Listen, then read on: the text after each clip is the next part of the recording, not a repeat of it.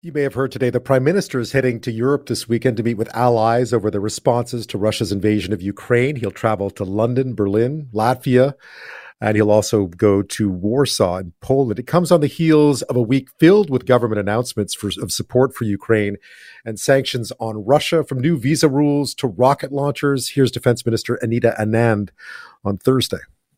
While Putin's attacks have steadily intensified, so has our military support for Ukraine in coordination with our allies. We will leave no stone unturned when it comes to supporting our friends in Ukraine as they fight for their lives and their right to exist. Well, one man who's fought for Ukraine for a very long time is Conservative MP for Selkirk Interlake Eastman in Manitoba, James Bezan, also the shadow, shadow Minister for Ethics. Going over what the government has announced this week and whether or not more could be done, uh, he joins me now. Welcome to the show. Thanks for having me on the show. Uh, just, I mean, I, I know of Ukrainian, you know, your your ties to Ukraine, just your reaction to what's happened in the last 24, 48 hours. It just seems to be getting worse. I think that uh, all of us, know um, that Putin is capable of ev- anything now. Uh, you know, committing mass atrocities, uh, creating uh, uh, an environmental crisis on top of uh, his his illegal invasion and war in Ukraine. It, it, shouldn't surprise us now. I think we should be prepared for for all possible scenarios with with Putin, who is acting like a madman. You mentioned in an interview recently that this was not the time for partisanship, but what have you been satisfied with in the government's response, and what would you like to see more of? Well, as you know, as conservatives, uh, we've been calling for the provision of uh, restoring RADARSAT images, which liberals canceled, uh, uh, to providing those to Ukraine back in 2016 under Stéphane Dion when he was foreign affairs minister.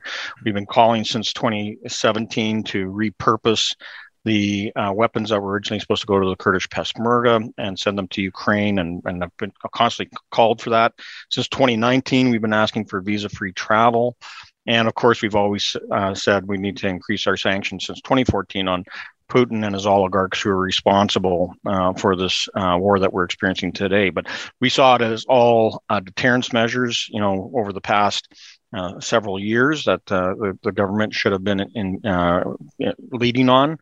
Um, and uh, now here we are in, in the heat of battle. So, you know, I am very grateful that, that the government um, ha- has finally come forward with, um, you know, provision of satellite images and real time, uh, high resolution, and, and great for intelligence and they, are providing uh, lethal weapons now, which uh, Ukraine I know will make uh, great use of. Uh, I'm glad to see that they uh, continue on and providing the humanitarian aid, and I'm glad they've made you know a partial step towards um, expediting the movement of people of Ukraine that have been able to escape to Europe uh, to come to Canada. But you know, I still believe that, and us as conservatives, that visa-free travel is by far the best way to get people out of harm's way quickly and uh, reunite them with families and, and friends here here in Canada. That's the same um, method that they're using uh, in, in, the European Union. They can enter the European Union because it's visa-free travel for Ukrainian citizens. So it's a matter of a stroke of a pen, and, and, and it's done overnight. And what the Liberals are proposing could take up to another two weeks uh, per person to get approved. And we all know how badly um, the government botched uh, moving refugees out of Afghanistan in an expedited process. So, if we're going to be expedient, then we better have a, a better uh, solution than what they're proposing. The one thing that is still, um, you know, wanting is why is the ambassador of Russia still sitting in Canada? Why hasn't he been expelled? And you know, if you look back uh, to uh, when Crimea was illegally invaded and annexed by by, by Putin, uh, we immediately under leadership of Stephen Harper uh, had uh, Russia kicked out of the G8 and back into the G7.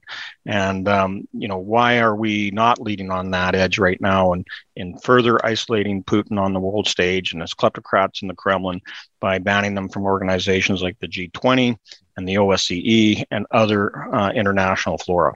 Right, the Arctic Council and so on you know, when I was in Moscow in 2015, obviously, you know, Stephen Harper had taken a very hard line, at least tough talk um, with uh, with Vladimir Putin. We still, even this was successive governments that had trouble sending wanting to send lethal aid to Ukraine.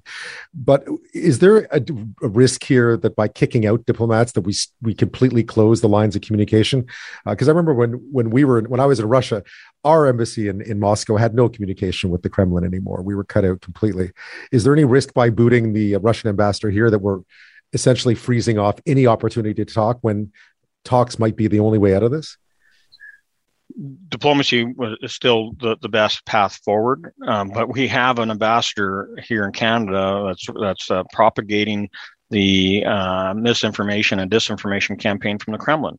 Uh, you know, we, we cannot have someone that is adding fuel to the fire uh, with with uh, Kremlin propaganda. So uh, there, there needs to be a move to to remove those that are um, being uh, very uh, aggressive in, in, in, engaging with Canadians uh, and, and, and spewing uh, this, this type of of lies. Um, you know, we already know Putin's a pathological liar. Uh, we, we don't need to, to uh, be bombarded by, by those uh, lies coming from uh, so-called diplomats sitting in the, in the, in the Russian embassy.